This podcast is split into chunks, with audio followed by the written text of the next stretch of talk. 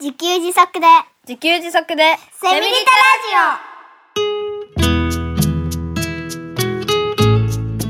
この番組はパーマカルチャー研究所の三つくりゆうきが自給自足で幸せなセミリタイヤ生活を送る知恵をお届けします。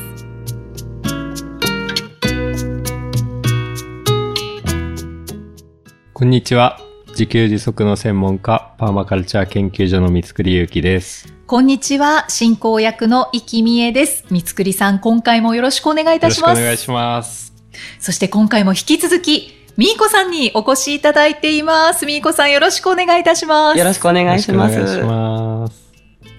さて、みーこさんはパーマカルチャーオンラインスクールで学んだことで、ご自身の才能にも気づかれたということで、その才能について今回はたっぷり伺っていきたいんですけれども、はい。ズバリ、その才能は何だったんでしょうか？料理です。あ、はい。料理？料理はもともとお好きだもったともと好きだっったんですけど、なんかあんまり自信がなかったんですね。その、誰かに出して褒めてもらえるんですけど、ちょっとひねくれすぎてて、他に褒めるところがないから褒めてるんじゃないかとか、すごい、すごい勘ぐりすぎてて、あ あんまり自信を持てないかったから、なんか才能って思えなかったんですけど、はいはい。やっぱり料理がすごく好きで、うんなんか料理って私にとって瞑想なんですよ。なんか料理に夢中になってると、本当に他のことを考えなくて済んで、はいはい。すごい頭がすっきりして、しかも美味しい料理が出来上がってるんですよ。自分が食べたい料理が。最高。そう。で、うん。だから料理が好きで、自分の才能なんだなっていうのを自覚しました。スクールで。あーあー、そうですか。あスクールでそうですよね。見つけたわけですよね。そうですね、はい。うんうんうんあ、これね、才能っていう言葉を、まあ、リスナーさんも聞いたら、で、才能は何ですかとかありますかとかって聞いたら、いやいや、私には何も才能ありませんって多分言うと思うんですよねほとんどの人はね。はいはいうんで、あの、スクールでの課題の一番最初、才能発掘っていうのをありましたね。うん、やるんですよね。うんまあ、それで、才能を、まあ、発掘なので、うんあの、発掘するんですようん。自分の中に発掘しに行くんですよね。うん。で、大抵の人はそんなのありませんとかって言うと思うんですけど、僕はね、才能っていうのをね、なんか、才能ってなんか一部の人が持ってるすごいものっていうイメージがあるじゃないですか。はい。うん。だけど、僕はその才能っていう言葉を使うんですけど、もっとね、超気楽なものだと考えてて、うんあの、自分らしさだと思ってるんですよね、才能ね。うんあとは性格とか、うんあの、自分が持ってるものとか、家族も自分が持ってるっていうか、うんこういう家族がいるっていう自分にしかない才能うんですよね。はいはい。今、今いる家族を持ってる人って自分しかいないかったりしますよね。だからそういうね、自分の持ってる、その、なんか、歌が上手すぎて歌手になりましたとかね、うん。その、野球が上手くてプロ野球選手になりますとか、そういう才能じゃなくて、なんか、あの、私は秋っぽいんですっていうのも才能だし、うん。これが好きなんだとか、これが嫌いなんだっていうのも才能ですし、だから、自分らしいことってなんだろうと。うん。文系、理系だったら、理系だっていうのも才能だし、文系だっていうのも才能なんですよね。だから、自分らしいことっていうのを、自分といえばこう、っていうものを全部才能だっていうふうに伝えてるんですよね。うん。はいはい。ということで、そのなんか、まあ今料理ってね、一言で言って、料理の才能があるんです。みたいな感じになるんですけど、うんうんまあなんかそれ以外にもすんごいたくさんあって、はい。で、特に自分が好きだったり、うん、するものを今一言で言ってもらうと、まあみーこさんは特に今料理だなって。はい。うん。でも料理っていうのが出てくる前に、なんかね、あの、100個ぐらいあげてくださいとかっていう課題もあったりして。やりました。100個 出しました。100個も出てくるものですか？もう絞り出しましたね。うんなんか、小学校の時に作ったプロミスリング作りとか、ああ 懐かしい。そこまで掘り下げてこう、絞って絞って絞り出したら、はい。100個一応出て、うん。であ、こんなにできることはあるんだと思って、すごいそこの時点でも結構自己肯定感が上がって、うん、よかったです。課題をやって、あれうん。は。だからまさに発掘なんですよね。自分の過去に眠ってるものとか、もうだから、なんかね、すぐね、あの、自分は何もないから、こう、何かできるようにならなきゃみたいな感じで資格を取ろうかとか、英語を勉強しようかとかうんやっちゃいがちなんですけど、もうすでにね、もう30年とか40年とか生きてきたらね、もうその分の、その人にしかない蓄積が必ずある。ない、ないわけないじゃないですか。はい。ということで、今自分が何を持ってるかっていうのを発掘しましょうね、ということで、うんまあそれに、まあまあ、これまた、みーこさんは超真剣に取り組真剣にやんでいただいたと素晴らしい。いう感じですね。その中でも、まあ、秀でてたのが料理だったそうんでですすかね。ね。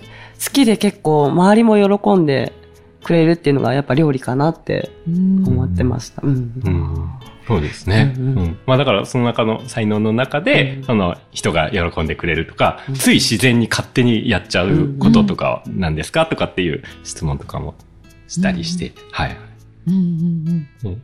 そして、みーこさんはこの料理が仕事につながったとそう伺っておりますね。が、ちょっとそれを詳しく教えてくだ、さい。あの、野外遊びサークルをやっていて、親子で参加するサークルなんですけど、みんな幼稚園に行くとか、復職、お母さんが復職して、保育園に入るってなると、みんな卒業していくんですよね。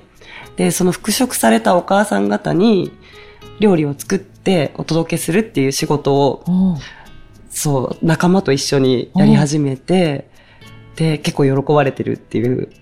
のをやっています。はい。よかったですね。はい。すごいやっぱり大変なんですけど、すっごい充実してて楽しくてう、ん。で、仲間と一緒にそういうことができる信頼関係ができたっていうのが一番大きいです。はい。その仕組みは仲間と一緒に作られたんですか、そうですね。なんか、最初はやっぱり私、こうやりたいことを騒ぐタイプなので、これ、これやりたいね、みたいな。やり、やりたい、やりたいって言ると、なんかそう仕組み作りとかが得意な仲間がいて、そはいその方が全部、お膳立てしてくれうるわやらせてもらってる感じなんですけどー、えだから私は得意な料理をして、で、自分も、すごい食いしん坊なんで、食べることも好きだから、はい。味見してうまーみたいな テンションでやってるのを、こう一緒に詰めたりなんだりしてうん、届けるっていうのを仕事にああ。できてます、今は。いやおー、なるほどね。あ、だから、みーこさんはうんうん。騒いでたと。騒いでただけですね、私は。料。理を作って、うわーって騒いで、あの、そんな仕事できたらいいねって言ってたら、そう。周りの人が、お膳立てをししてくださっ勝手にて。周りの人が勝手にそれをうまく回る仕組みを整えてくれたっなんですよ、はい。ていうことなんですか？そうですね。えーだけどみんな、うんその仕組み作りをされた方も、あの、自然にいいよというか、いいじゃんやろうよみたいな。そうですね。だから結構リーダーシップが取れる人が仲間にいるので、その方と二人でやってるんですか、今は。はい、はい。その人は、あの、この落川交流センターにサークル、サークル活動でで一緒に一緒に、はいずっと一緒にやってずるっと一緒にいますね。もう、かれこれ6年来の付き合いなんですけど、はいはい。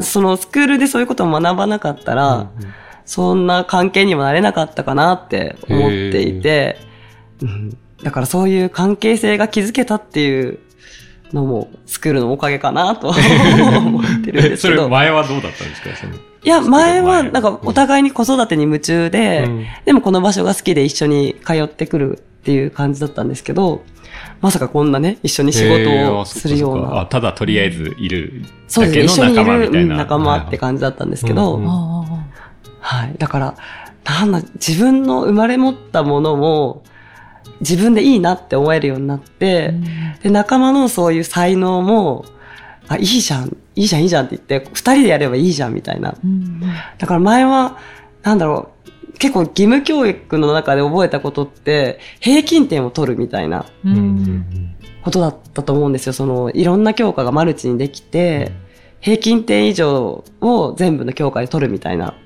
でもスクールで学んだことって、才能を見つけてそれを磨くみたいな。うんだからデコボコしててもいいから、それを磨いていこうみたいな。うんうん遊母同学の生き方もそんな感じだと私は思ってるんですけあど、そうですね。はいはい。好きなことやってれば回るよって、うんうんうんいつもこの優しい声でおっしゃってくれるので、そうじゃあ好きなことをとことんやってみようって思ったら、やっぱり仲間の才能も引き出せるというか、はい引き出したわけじゃないんですけど、おこがましいんですけど、うんなんかその才能を見つけられて、なんかみんながいい感じになっていくっていうのを実感してて、だから、ら。そんな感じです。いや、いやもう、遊母同学、もう実践されてますね。実践ですね。うん。暮らしが仕事になっているって本当にいうね。はいはいはい。うわー、素敵だ。そう、だからその仕事中は、うん本当に他のことを考えないで、自分に集中してうん。できるんですよ。うん。だから時間がもういつもの3倍速ぐらいで過ぎちゃって、はいはいはい。あっという間に時間が過ぎて、で、終わるとなんかもう、ああ、やったな、みたいなうんうん感じですごい爽快です。そのお仲間さんはと自律的収入が生み出せた心境はいかがですか、やっぱ嬉しいですね。なんか、こう、仕事っていうのは、なんか苦労して、お金のために、いろんなことを我慢してやらないと、もらえないっていうのを今まで実感してきたんですけど、なんか、仲間、顔の見える関係でお金をやり取りして、うんもう大事なお金を預けてもらって、それで食材を買って、で、そこで才能を発揮して料理をして、それを届けて生の声でありがとうとか美味しいとかいうのが聞こえるっていうのがすごく嬉しいです。もう 感動しますね。幸せしかない。よかったです。なんかね、あの、そう、遊母同学って暮らしていれば暮らしが回るが理想なんですよね。うんうんで、だけど暮らしにはお金が必要で、そのお金どうすんだっていうね、この現実的な問いがあるわけ、疑問があるわけなんですけど、まあ僕の思う、あの、解決方法は、自分の才能を生かした得意なことを、それも勝手にやってしまうような自然にやってしまうようなことって、おのずとレベルが上がって、うんうん。なんか、勝手に周りに貢献できちゃうはずだから、うん。それをやってたら、あの、貢献してたら、なんか、それがまあ仕事になっていく。うん。うん、貢献しちゃうから、受け取った人がありがとうって言って、まあそこになんかお金を発生させるシステムを構築すれば、お金も入ってくるっていうね。なんかそういう理想を描いて、僕はやってるんですけど、うんまあまさになんかそんな感じになっているので、本当ですよ素晴ね。らしいなぁと。実践者ですね。はいはああの、改めて、はい。いオンラインスクールでの学びはいかがでしたか？や、本当に人生最大の学びという感じで、もう入る前と入った後では価値観がガラッと変わりました。はい。うんもうお話を聞いていると本当に そうですね。はいね、本当ありがたいですね。そこまで受け取ってくださってね。うんいや、もうひねくれ具合がすごかったですよね。ひねくれぐらいもすごかったからこう変化が大きかったのかもしれないんですけど、もうもうちょっとどれぐらいひねくれてたか聞いてみたいですちょっと聞きたいですよね。なんだっけさっきなんて言ってましたっけ？あの、料理しか、こう、うん褒めるところ、せっかく作った料理を褒められてるのに、料理しか褒めるとこないから、そんな言い方してるんでしょ。そう、だから人のね、行為とかも全然受け取れなかったし、うん、はいはい。だからその、すごい自分の殻に閉じこもってたと思うんですよ。その殻をこじ開けたのがオンラインスクールって感じですね。どうして閉じこもってたんですかね？どうしてですかね？なんかいつの間にかどっかに自分を置き去りにしてきちゃったと思うんですよね。いや、なんかね、これうん僕、これ一つのパターンとしてあると思うのが、やっぱり子供が生まれてからのん夫婦関係っていうのがすごいあると僕は思ってて、これね、だから、まあどういうパターンかというと、まあ結婚します。新婚ラブラブなんですよね。うんで、子供できるとね、途端にね、あの、女の人はお母さんに母親になってね、うんこの子の命守らないでどうすんのみたいなうん。モードになってね、なるんですよね。うん。で、あの、男の人は、あ、これまあ僕の、僕の実体験も含めなんですけどね。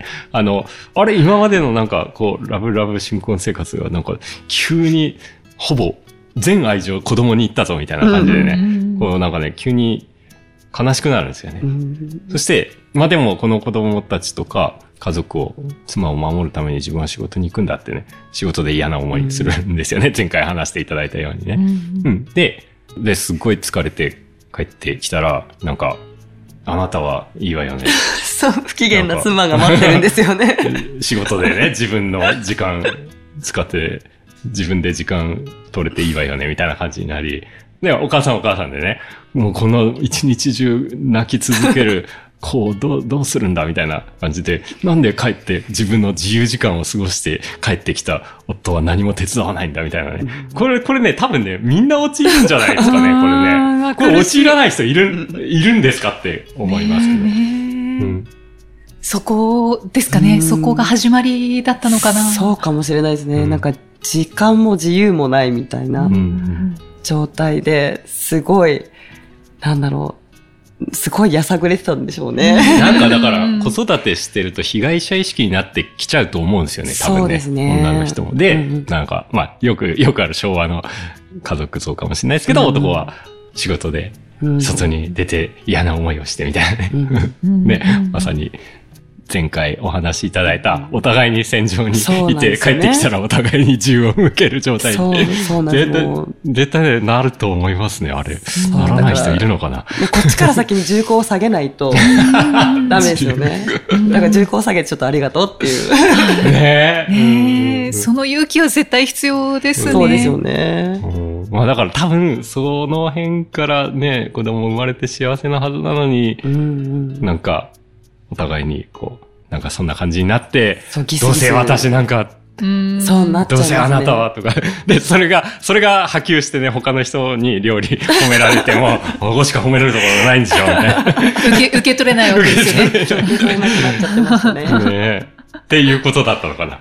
かもしれないです。うん。まあでも、リスナーさんでも、うん、もう多分これあるあるうんだと思うんですよね。いや、今めちゃくちゃうなずいているリスナーさんいると思いますよ。いや、よかったです。はい本当に。じゃあ、オンラインスクールのはい学びのことをお聞きしましたけれど、はい。三つくりさんのことをお聞きしましょうか。はい。三つくりさんは、あの、どんな存在ですか？え、もう人生の師匠ですね。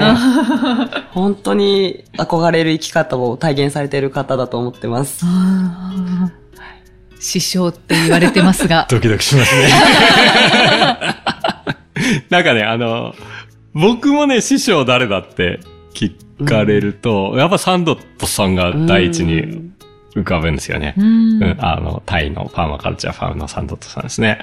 で、うん、なんかね、うん、こう、こうなるにはっていうことをずっと考えてきて、うんで、なんか、サンドットさんは自分のパーマカルチャー的生き方を、なんか、パーマカルチャーコースというね、あの、毎月10日間の授業で教えてたんですよね。うんで、だから暮らしていれば暮らしが回るというか、それをね、収入源にしてたんですよね。で、だからパーマカルチャーをしながらパーマカルチャーを教えるのかって思い、僕も、僕も真似しようと。思い、パーマカルチャーをしながらパーマカルチャーオンラインスクールをやるんだということで、まあ、いろんな方が入ってくださって、みーこさんが入ってくださって、で、なんか、いつの間にかそういうね、あの、自分がサンドットさんを目指していたように、なんかそうやって言ってくださって、え、身の引き締まる思いでございます。ひ 引き締まる方なんですね。引き締まりますね。面と向かってそんな言われたら、あもうどうしようって。じゃあ、みーこさん、これからの目標や展望は何かありますか、はい。師匠の三つくりさんのように、何か教えられるぐらい自分の才能を突き詰めていきたいと思います。ああ、教えていきたいものがはい料理ですかね。そうですね。ありがとうございます。三つくりさん、じゃあ改めて、みーこさんのお話をお聞きして、いかがでしょうか？そうですね。料理。料理っていうのがね、さっき収録前に、まあはいメールをたくさん読み返してたら、はい。あの、もうね、一番最初の頃から料理って言ってるんですよね。ね、あの、スクールに入る前のメルマガでも、あなたの才能なんか上げてみてくださいっていうのに、そこにね、料理って書いてあって、はい。で、あの、才能発掘の課題でも、まあなんかいろんなことを書いてる中に必ず料理が出てきて、で、どんなことであなたは貢献できますかとかっていうことでも、まあ料理を作ってなんとかっていうのがね、常に出てきてるんで、もうやっぱりもうみーこさんは料理なんだなってうん思って、それがだから2021年7月からだから、あ、ちょうど2年だ。おうおこの配信日は2はい。年に、うん、ちょうど2年後ぐらいになりますけど、はい。こうやって、こう、持っていた才能をちゃんと、多分ね、あの、才能をちゃんと使って磨いていこうって、どこかで決めたはずなんですよね。うん。それによって、こうやって、うん、なんか大きな広がりとなって、仕事にまで繋がっていってるんだなと思って、うん、なんか感動しますね。感動しすぎですけど。そうですよね。なんいや、か、本当感動します、ね。感心しっぱなしというか。うんうんはい、はい。ありがとうございます。ねそうそう。あと、僕からお聞きしたいのが、はいその、みーこさんは、東京の日野市というね、あの、まあ、結構、これ、のどかな場所はい。だなって感じなんですけど、うんうんはい一応、まあ、大都会東京じゃないですか。うんここで、まあ、パーマカルチャーライフを送っていらっしゃるわけなんですけど、はい。うんと、だから、都会でもできるパーマカルチャーライフってあると思うんですけど、はいまあ、みーこさんが、なんか考える、その、都会でできるパーマカルチャーライフって、どんなものだと思われますか、そうですね。ちょっと、都会だと自然を見つけるのがちょっと難しかったりするんですけど、自分の身近にある自然を見つけるアンテナを立てるっていうことがすごい大事だなと思っていて、はい。